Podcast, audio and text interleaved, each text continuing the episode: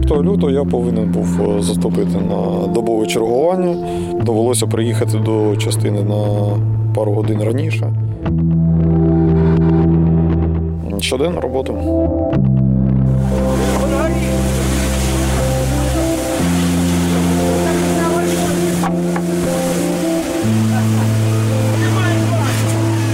Двоє. Правда, двоє?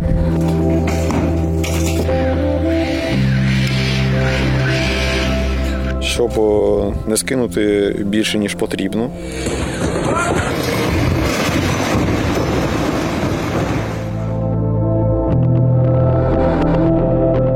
Все нормально, мати знає, що все добре. Аби подзвонив та сказав, що все в порядку. Усім привіт! Це другий випуск подкасту Герої Харкова. Мене звати Таня Федоркова. Традиційно на зв'язку Володимир Носков. Цього разу говоримо про рятувальників Харківщини. П'ять місяців війни вони гасять пожежі, викликані російськими обстрілами. Е, Щодня розміновують місто, збирають уламки ворожих снарядів і ракет. Е, Вова, чуєш мене? Та я тебе дуже чую. Якраз в день, коли ми з тобою записуємо подкаст, е, стався черговий приліт е, ворожої ракети в Чугуїв. Дійсно, в останні дні Чугуїв, як і Харків, майже щодня піддається і ракетним, і артилерійським обстрілам.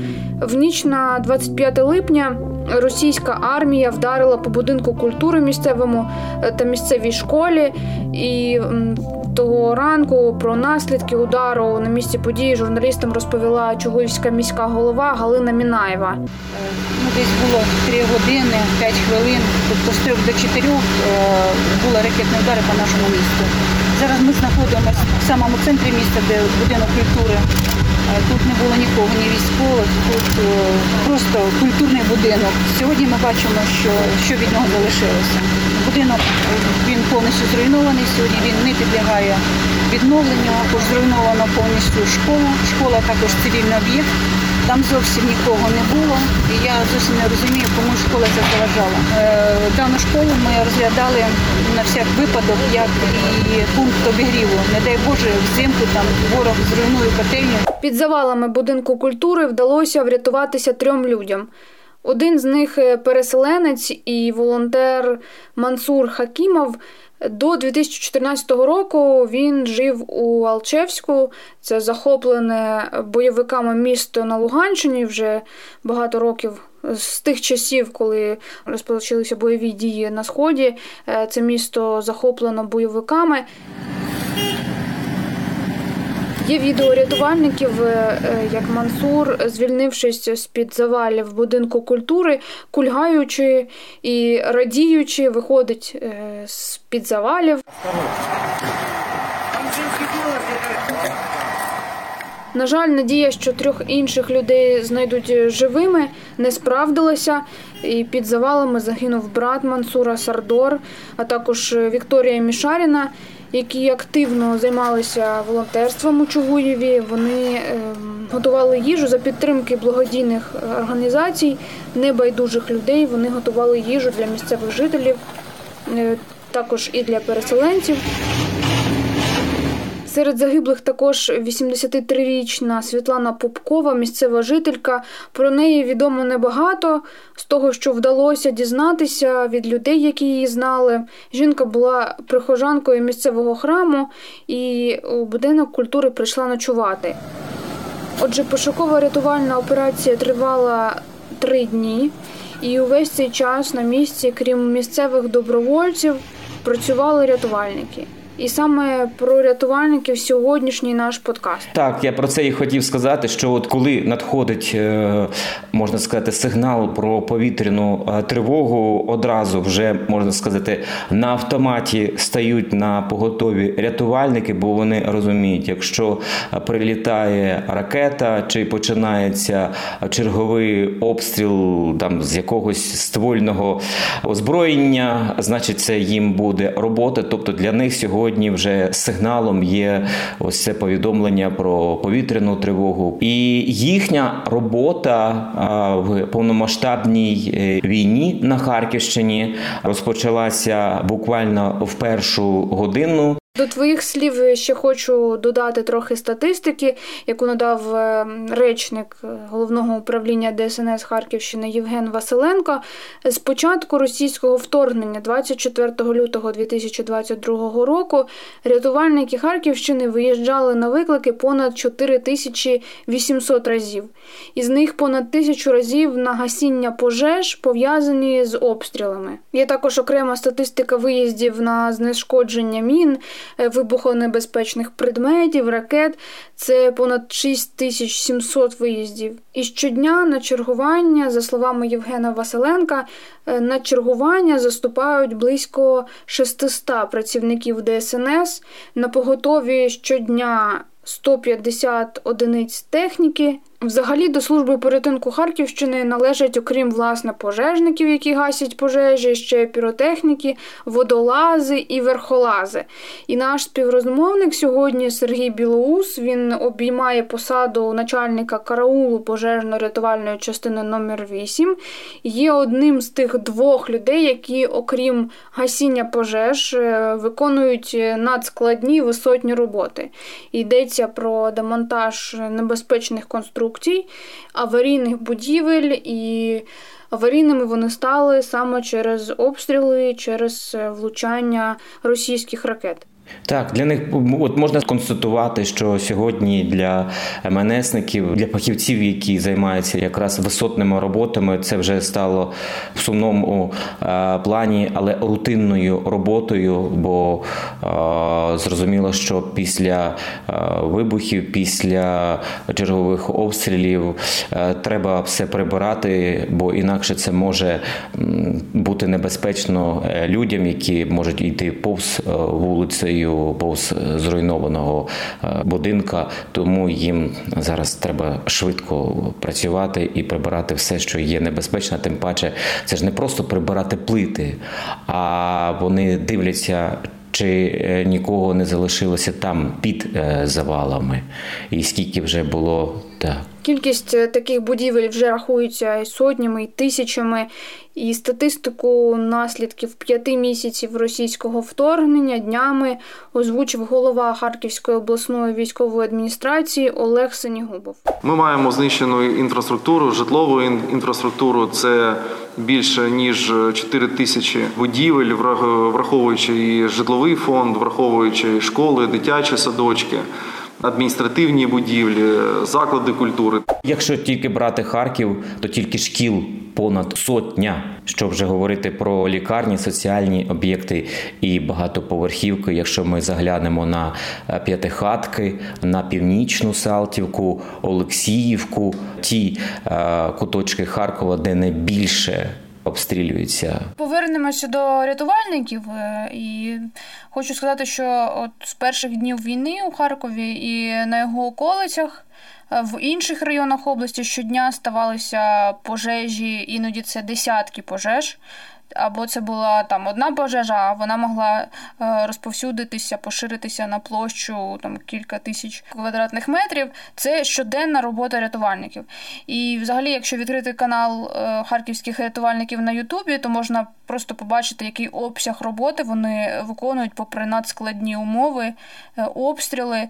І щодо обстрілів, як ти знаєш, за одним обстрілом часто можуть відбуватися повторні. Другий, третій, так. так. І хоча рятувальники перечікують і не одразу виїжджають, все одно обстріли ці непередбачувані, навіть коли б здавалося б вже тихо. І так, от у березні, е, після обстрілу ринку Барабашово, загинув рятувальник Олександр Подольський, йому був 31 е, рік. І далі хочу, щоб ми послухали фрагмент е, спрощання рятувальника. Це запис Суспільного Харків, де говорить дружина загиблого Олена. Я вам дуже благодарна ну, за все, що ви зробили. У мене к вам одна только просьба. Берегите себя, чтобы было меньше вот, вот такого. Это невозможно були ще люди, які загинули е, від російського вторгнення внаслідок обстрілів. Е, це рятувальники, один рятувальник в Ізюмі, один в Балаклії, а також е, троє піротехніків, які загинули внаслідок підриву на цих ворожих снарядах-вибухівках. І е, незважаючи на те, що це якби окремі підрозділи, да, все одно це єдиний гарнізон рятувальної служби. З того, що ще я хотіла сказати, але так собі так написала трошки схематично. Е, випадки ракетних обстрілів по Харкову, коли на вулиці Чоботарській просто завалило подружжя у власній спальні, і люди, рятувальники, прибули доволі швидко на місце події і відкопували цих людей. Воды пить, попить дать? Пока нет. Я попрошу еще. Дивом, по-перше, так вони були завалені, що їм можна було трохи чим дихати. Я взагалі розумію, що для них найголовніше швидко приїхати і настільки от майстерно працювати, якщо можна тут от вжити це слово майстерно, так принаймні розбирати так завали, щоб не пошкодити людей, тим паче людей, які в цей час переживають величезний стрес. А коли ми беремо ще й дітей, в цей час ще й треба підтримувати е, дитину, і тут їм доводиться бути і психологами, і доводиться весь час підтримувати е, цей зв'язок, е, принаймні давати до останнього надію, що от ми з тобою, ми тебе не залишаємо, щоб людина змогла там у замкнутому просторі дочекатися, поки її витягнуть, поки її дістануть, і поки вона вже опиниться у безпеці. Тому професія рятувальника можна сказати є такою мультифункціональною.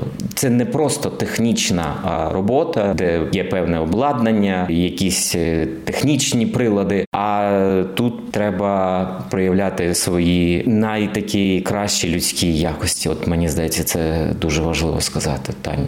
Ти сказав з приводу універсальності да, е, роботи, і е, от можна сказати, що людина, з якою я спілкувалася, е, Сергій Біолоус, він є цією людиною, бо е, взагалі основна е, його робота гасіння пожеж, е, окрім цієї специфічної роботи по розбору цих небезпечних конструкцій, які можуть впасти на голову, висотних робіт, він працює да, гасить пожежі і, і, і бере участь у всіх інших заходах порятунку е, на Харківщині. У зв'язку з війною було сформовано е, верхолазний отряд з співробітників ДСНС, які мають е, навички альпінізму, пройшли навчання. Ми проводимо розбирання аварійних конструкцій на висоті, демонтаж. Зазвичай це плити, які мають велику вагу. Це більше ну, там, 5 тонн до 5 до 10 тонн. І плити зависають у нестабільному положенні і можливе їхнє самовільне падіння. Тому ми е, за допомогою спеціального спорядження підіймаємося на висоту та проводимо їхній контрольований, контрольований демонтаж. Дві особи це я та мій напарник Кирил. Ролі ну рівнозначні. Це в даному випадку альпініст-рятувальник. Також працюємо на завалах, де потрібно провести пошукові роботи, відшукати або потерпілих осіб, або загиблих осіб. Працюємо по всьому Харкову. Починаємо виїжджати в область, де вже безпечно стало. Війна їх е, змушує збільшити штат е, якраз людей, які працюють над розбором е, різних завалів, і людей, які ведуть розмінування територій і збільшується там фінансування в бюджетне, збільшується якраз проговорюється про те, щоб готувати фахівців і збільшувати штат різних підрозділів ДСНС. От така, на жаль, є така сумна даність війни. Наш е, графік впливають обстріли. Є моменти, коли і прилітає поряд із нами. Найбільш е, зруйнована це, звісно, північна Салтівка, де багатоповерхові будинки. Ота сторона. Але зараз там ще коли були моменти, що там було за те, що ми там працювали, зараз е, там періодами проходить обстріл, тому комісія з керівництва міста приїжджає, проводить обстеження будинків, визначає необхідний об'єм робіт та надалі передає заявку до нашого головного управління. Якщо це можна сказати планові роботи з демонтажу, якщо позапланові внаслідок обстрілу, який щойно стався, таким прикладом є обстріл будинку на вулиці Кооперативній. Там були проведені оперативні роботи з демонтажу аварійних е, конструкцій. Є окуповані території, і є там залишаються рятувальники. Так само, як ми говорили з тобою про екстрену медичну допомогу, яка залишається на окупованих територіях, так само залишаються на окупованих територіях рятувальники, які продовжують гасити пожежі і долати наслідки обстрілів в районах окупованих. Мабуть, іншого варіанту у цьому немає. Якщо ми вважаємо свою державу цивілізованою, то ми не маємо залишати своїх людей на тимчасово окупованих територіях і їм допомагати будь-що. Якби ми були е, докунською державою, як то Росія, то звісно ми б залишили своїх. А оскільки все-таки ми прямуємо до цивілізації, ми говоримо про те, що ми мирна нація, і ми хочемо припинити агресію, тому мені здається, це абсолютно нормально, що там люди працюють. Головне, щоб ці фахівці відчували підтримку центрального керівництва, українського керівництва, і головне, щоб ці люди мали технічне обладнання і фінанси допомагати, щоб вони там себе не відчували залишеними. Оце мені здається дуже е, важливо. Давай е, тоді послухаємо, що говорить Сергій е, Білоус про свою роботу, про специфіку своєї діяльності. Ну, об'єм роботи дуже великий, тому потрібно її швидше виконати. Тому стараємося як мога більше виконати за найменший проміжок часу. Населення до нас е, зазвичай не звертається з там з питаннями. Буває, що пропонують чай, каву. Нам потрібно спрогнозувати, як поведуть е, себе будівельні конструкції, які є аварійними, які є зафіксованими, як вони в подальшому, куди будуть е, падати, врахувати всі ці моменти. Щоб е, не скинути більше ніж потрібно. Багато факторів от е, потрібно прорахувати, а потім вже беремо, виконуємо роботу. І е, це обв'язки, повні, нижня та верхня мотузки, карабіни, спускові пристрої, підйомні пристрої. Чіпляєтеся до, якихось таких більш. Або конструктив будівель, якщо це дозволяє, або через е, автопідіймачі та автодрабини наші. Ми розмовляли з Сергієм Білоусом на північній Салтівці. Це один з е, найураженіших е, районів Харкова від російських обстрілів.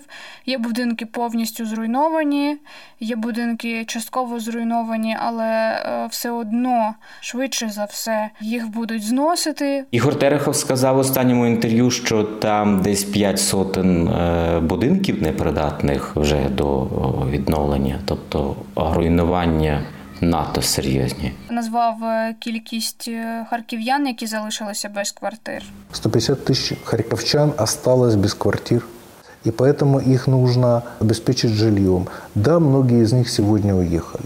И, конечно, мы столкнемся перед определенным вызовом, когда люди хотят вернуться, а вернуться им некуда. Тобі мушу сказати, що я вже тут, е, знаходячись у Львові, спілкувався не з одним подружжям. Можу сказати, мабуть, до десятка людей, е, які переповідали історію, що їм нема куди повертатися через саме е, руйнування.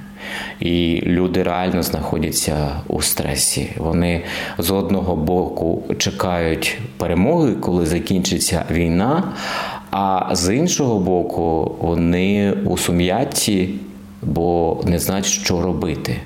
Як працює підрозділ Сергія, він розповідає, що коли е, місцева влада, е, спеціальна комісія оглядає будівлі, вони е, фіксують ці е, небезпечні конструкції, і тоді е, вносять заявку, щоб їх демонтувати. Ну тобто ухвалюють рішення, що е, цей будинок піде під демонтаж, так або, наприклад, частково ми відсікаємо такий-то такий-то під'їзд, і щось вони можуть залишитися більш-менш придатно. От наскільки я е, зрозумів зі слів е, міського голови Ігоря Терехо, то це відбувається саме за таким принципом. І в багатьох ем, таких будинках, попри те, що вони аварійні, попри те, що частина конструкції е, зруйнована, знищена, демонтована, залишаються люди. Вони туди повертаються і живуть в повністю вигорілих або напівзруйнованих хатах своїх, квартирах і залишаються там. І йдеться. Здебільшого про людей літнього віку, які притримуються такої думки, що я вже помру тут в своїх стінах. Для мене це взагалі складно сприймати. От і перед моїми очима якраз е, розвалена будівля, ну майже нічого не залишилося, і от одинока людина, і коли вона говорить от такі слова, що я звідси нікуди не піду, я тут все життя своє там прожив, прожила, і що мені тепер? Для мене це взагалі настільки складно психологічно а сприймати. Тобто ця ж людина все-таки може знайти якийсь прихисток, принаймні спробувати, а вона там залишається. Тобто я не знаю, як краще у цьому випадку чинити, чи щоб до цих людей приходили психологи, приходили якісь інші фахівці соціальних служб і пробували розмовляти. Наводити якісь аргументи, що треба далі жити, не можна тут залишатися так. Складно говорити, наскільки це правильно чи неправильно, що люди не виїжджають з цих е, обгорілих зруйнованих стін. Да, дуже складне питання, особливо у селах, наприклад, з того, що я знаю, наприклад, Золочівська громада, яка піддається постійним обстрілам, там вже просто немає живого місця. Ну, це не єдина громада, яка така, але тим не менше ми постійно отримуємо інформацію про знищення об'єктів е, і приватних, і підприємницьких на території Золочівської громади. Вона є прикордонною до Російської Федерації, і звідти постійно йдуть обстріли. І люди, які живуть у селах, вони приросли до своїх, е, своїх хат, вони просто відмовляються кудись рушити, попри те, що їх постійно вмовляє місцева влада. І коли я от чую і пишу новини про те, що знову чергово вдарили по тій чи іншій громаді, і там є знову загиблі.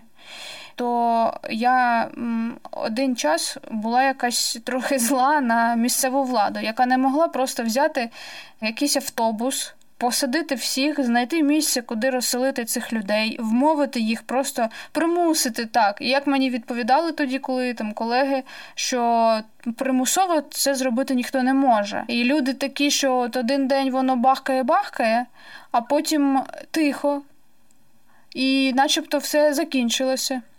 Да, у людини з'являється знову ця надія, вона дуже підступна. Через день вбиває п'ятьох людей. І знову починаються сумніви, чи дійсно мені варто тут залишатися.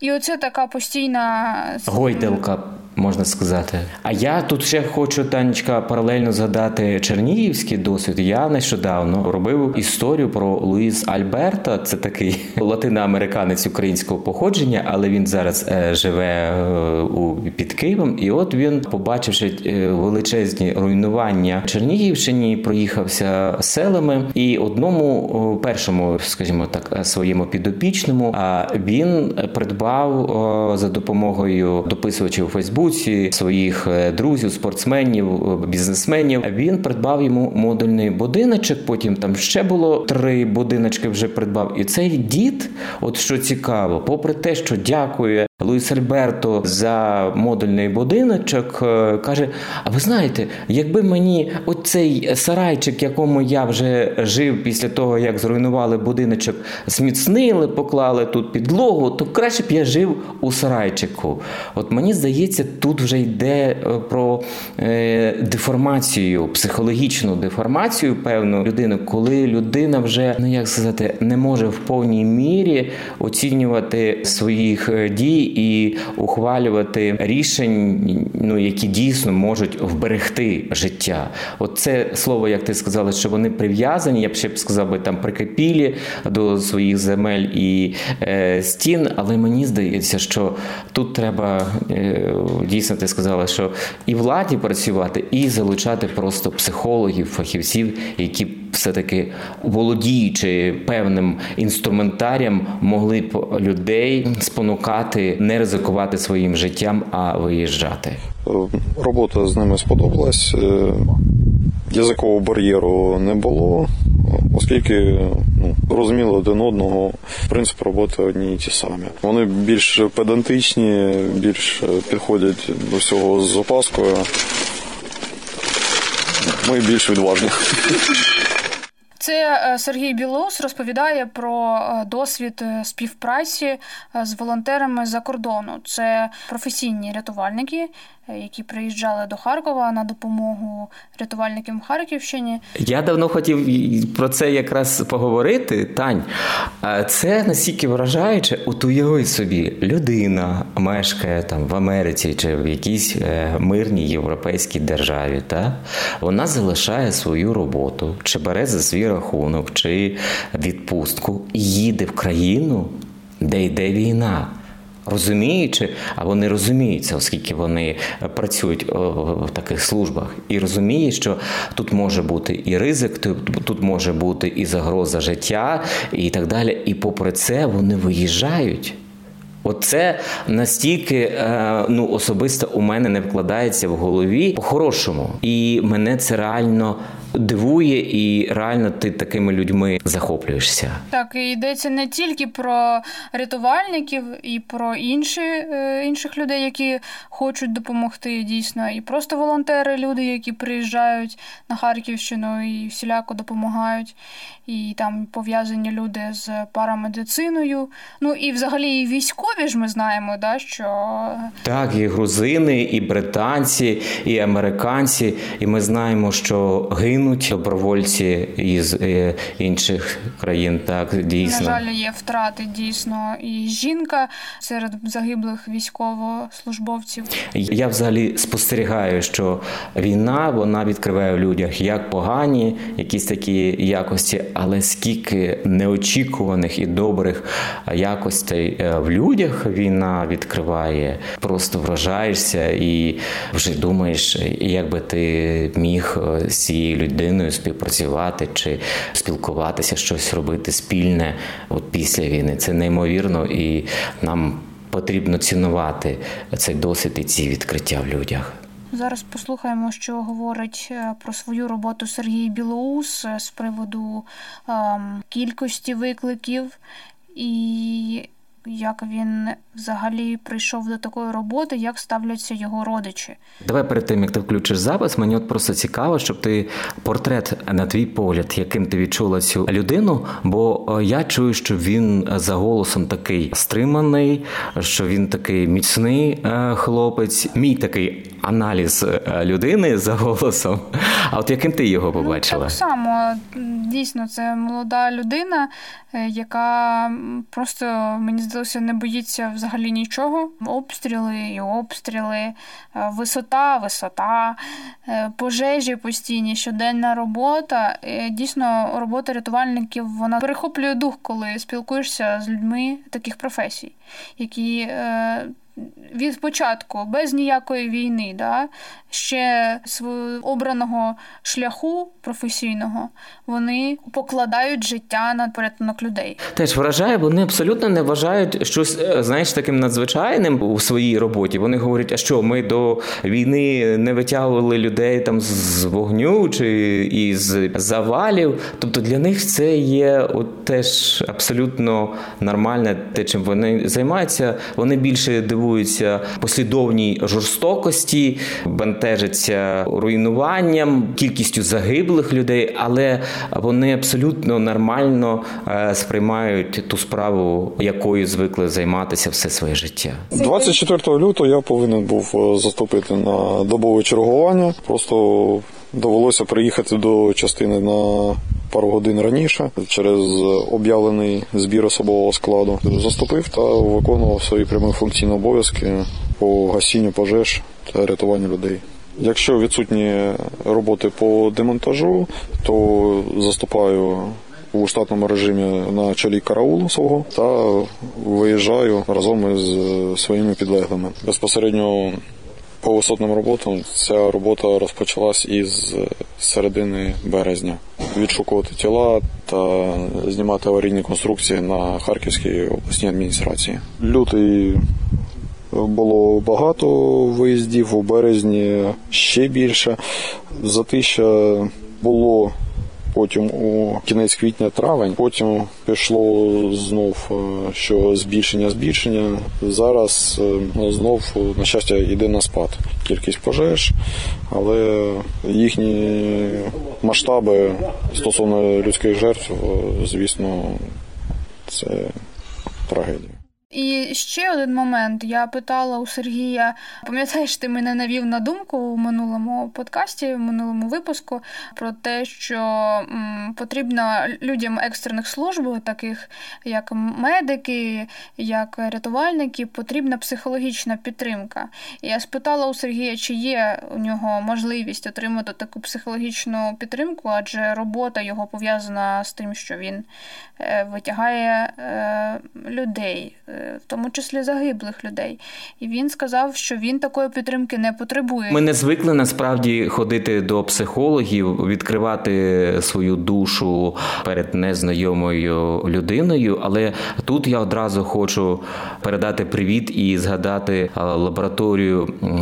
Я зараз точно не можу сказати, як вона називається, але назвемо її так екстремальної психології, яка знаходиться у університеті де навчають ДСНСників, і я знайомий з багатьма із співробітників цієї лабораторії, і у них є і ось цей тривожна психологічна валізка, де в якій там і трави можуть бути, і іграшки, і якісь інші штуки, які можуть от. Трошечки допомогти розслабитися людині, яка знаходиться в надзвичайних ситуаціях. Вже досвід великий маю е, роботи із постраждалими і з е, загиблими. Звісно, зараз е, те, що за 5 років, наприклад, це все можна побачити за тиждень. Все нормально, мати знає, що все добре. Аби подзвонив та сказав, що все в порядку. Я зараз думаю, чим кожен з нас може допомогти рятувальникам. Все таки, мабуть, не додавати їм роботи, якщо це можливо. Про що я зараз кажу? Це якщо ми чуємо повітряну тривогу, то все-таки йти у укриття. Я розумію, що на п'ятий місяць війни ми вже всі втомилися, звикли. У кожного з нас є різні причини, але все-таки життя одне. І про це варто пам'ятати. Не треба зараз таких фаталістичних міркувань. А мене ракета відшукає, і це іншого виходу не може бути. Сергій зараз сказав: нам нас люди е, можуть пригостити чаєм, кавою. От я думаю, це теж дуже важливо. Якщо ви бачите, що йдуть рятувальні роботи десь поруч, то запитати. Можливо, що їм треба просто от з харчів або щось випити гарячого чи навпаки прохолодного, в залежності від погоди. Ну і, мабуть, ем, не заважати зайвими розпитуваннями чи е, взагалі своєю зайвою присутністю. Я розумію, що у людини може бути складний емоційний стан, можливо, речі під завалами опинилися, чи свої рідні і близькі все одно треба намагатися виконувати інструкції рятувальників. Якщо вони працюють на місці, і ця територія обмежена якими стрічками, значить, в цей час є небезпека, і туди не можна заходити, і не можна їх відволікати. І останнє про що хотілося сказати, що якщо там залишаються під завалами ваші рідні та близькі, треба дати всю можливу інформацію про ваших родичів, номери мобільних телефонів, як виглядає, все, що може допомогти їм ідентифікувати вашого рідного рідну або або ж просто от знайти її. Тобто, останні бачили її у спальні, там центральній кімнаті чи на кухні. Тобто, щоб цим людям було легше і швидше дістати того, хто залишився під завалами. Це от зараз мені прийшло в голову, але мені здається, це дуже важливі речі людям не заважати, а навпаки, е, сприяти їм у пошуку. Наостанок, е, давай, щоб не завершувати на такій сумній ноті.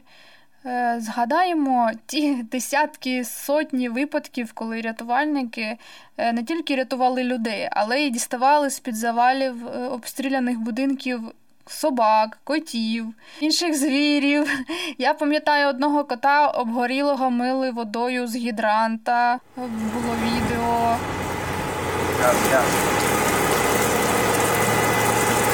Все, пойдеш машину?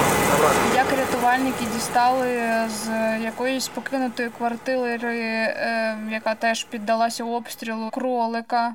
Внаслідок потрапляння ворожого снаряду було знайдено цього красення, який знаходився по самі вуха у воді. Так як на вулиці була, було прохолодно, мінусова температура, то водій пожежного автомобіля заховав лаки під бушлат, після чого разом з ними повернулися до підрозділу. Слухай, це взагалі щось е, дивовижне. Що от давай згадаємо і північну Салтівку, і П'ятихатки, а якщо Київщину, то Бучу, Ірпінь, інші міста, як рятувальники, скривали квартири і діставали звідти собак, котів, які опинялися реально в заручниках.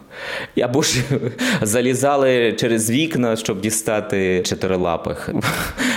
Ну, це не можна передати жодними словами, що все-таки у нас люди людяні. Так, і не тільки е, рятували просто, а ще й І прихищали. прихищали. так? Тепер це наш улюбленець у підрозділі. Кормимо, організували йому місце для проживання.